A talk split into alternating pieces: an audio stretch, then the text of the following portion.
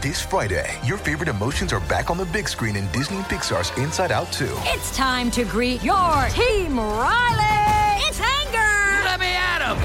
Fear! Safety checklist is complete! Disgust! Ew, ew! Sadness is in the house! Oh no. Hello, I'm anxiety. I'm one of Riley's new emotions. Disney and Pixar's Inside Out 2. There's a part two? We're going! Rated PG. Parental guidance suggested. Only in theaters Friday. Get tickets now. If you've got a thirst for knowledge that never quits, Brightside Podcasts are just what you need. Whether you're into recent discoveries, space exploration, true stories, or useful tips for self improvement, psychology, gadgets, or just your day to day routine, there's something for everyone.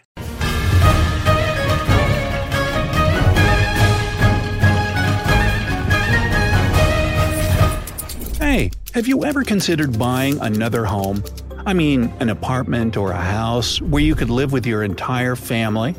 If so, you probably know that it's easier said than done, especially in a big city, because the prices are sky high wherever you are. And that's not to mention the overpopulation. But consider this there are literally millions of empty homes in China.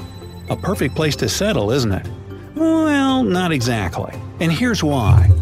I'll start from the very beginning. I live in a rather large city, and the cost of housing here can drive you crazy.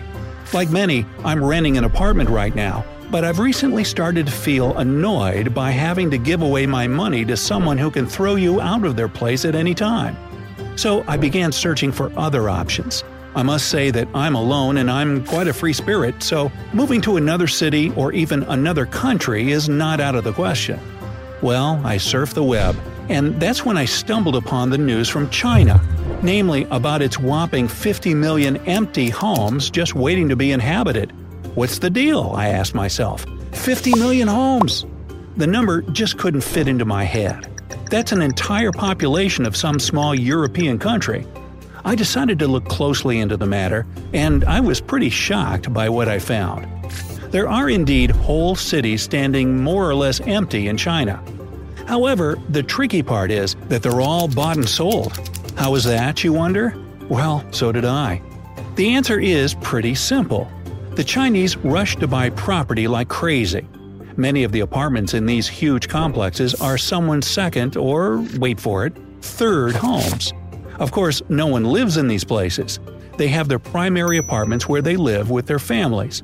They give the second ones to their adult children. The third ones stay empty, just in case.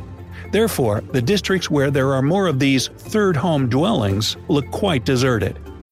When you need mealtime inspiration, it's worth shopping Kroger, where you'll find over 30,000 mouthwatering choices that excite your inner foodie. And no matter what tasty choice you make, you'll enjoy our everyday low prices, plus extra ways to save, like digital coupons worth over $600 each week. You can also save up to $1 off per gallon at the pump with fuel points. More savings and more inspiring flavors make shopping Kroger worth it every time. Kroger, fresh for everyone. Fuel restrictions apply. This seems a likely scenario for a country with a high GDP, which China definitely is. But I was so stupefied by what I learned about their property shopping spree that I wanted to find out how much the average Chinese person actually earns.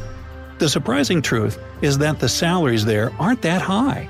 Statista.com says, for example, that in 2017, the nationwide average was 74,318 yuan, which is roughly 11,000 bucks US.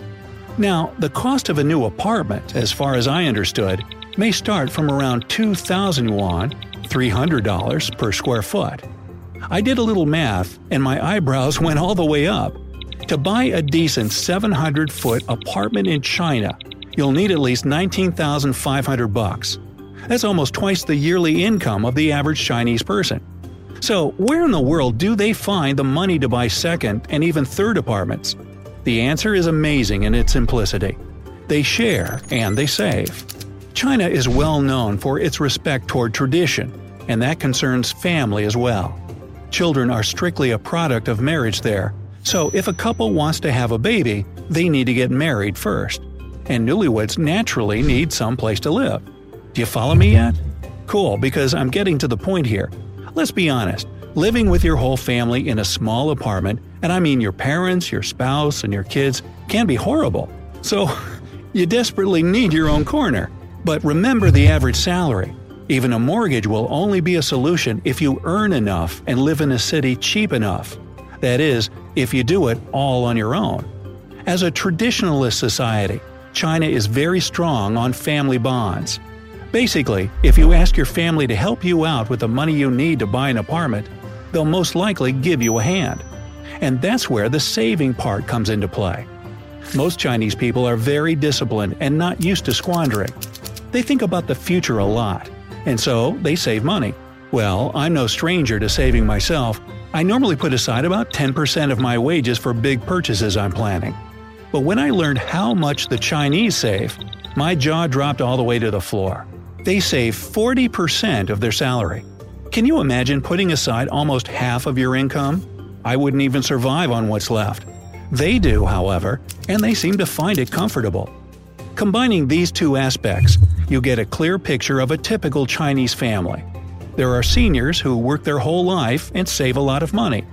Then there are young men and women who also work and save and who have the help of their extended families to buy themselves a new home when the time comes. Okay, they have the necessary resources for that. That explains the second home. What it doesn't explain, even a tiny bit though, is why they would need a third one. To leave it empty? Just in case? What? Well, to understand this, I had to dig even deeper into the cultural and social life of China. And there, I finally found my answers.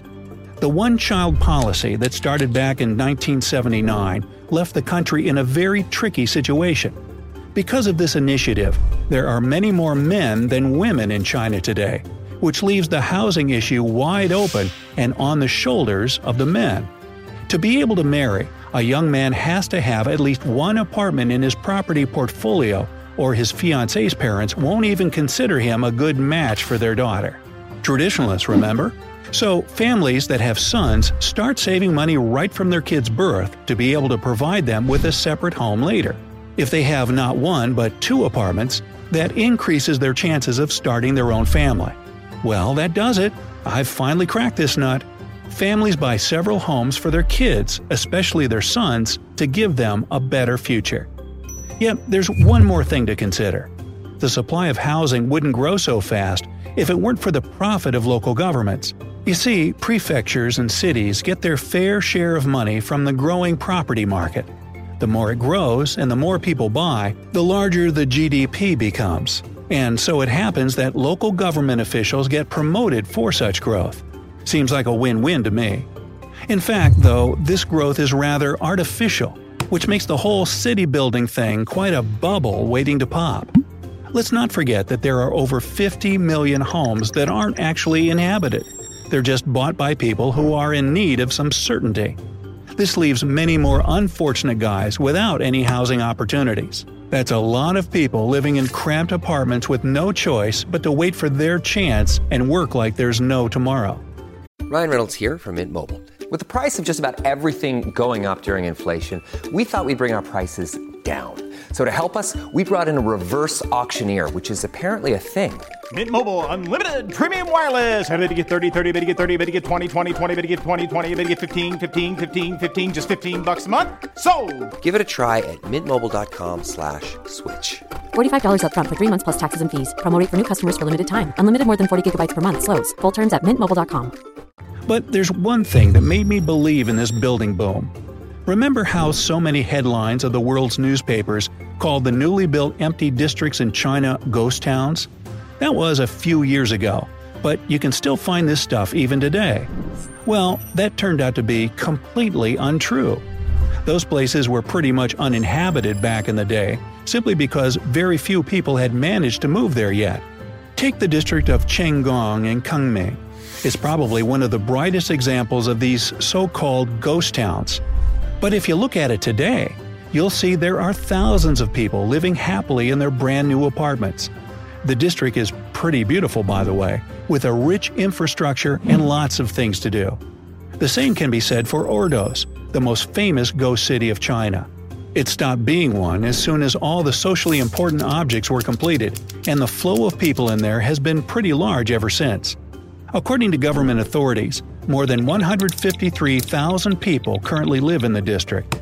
Of course, this isn't as many as they wanted there to be, but it still doesn't qualify as a ghost town if you ask me. At last, I completed my little research project and felt satisfied with what I found.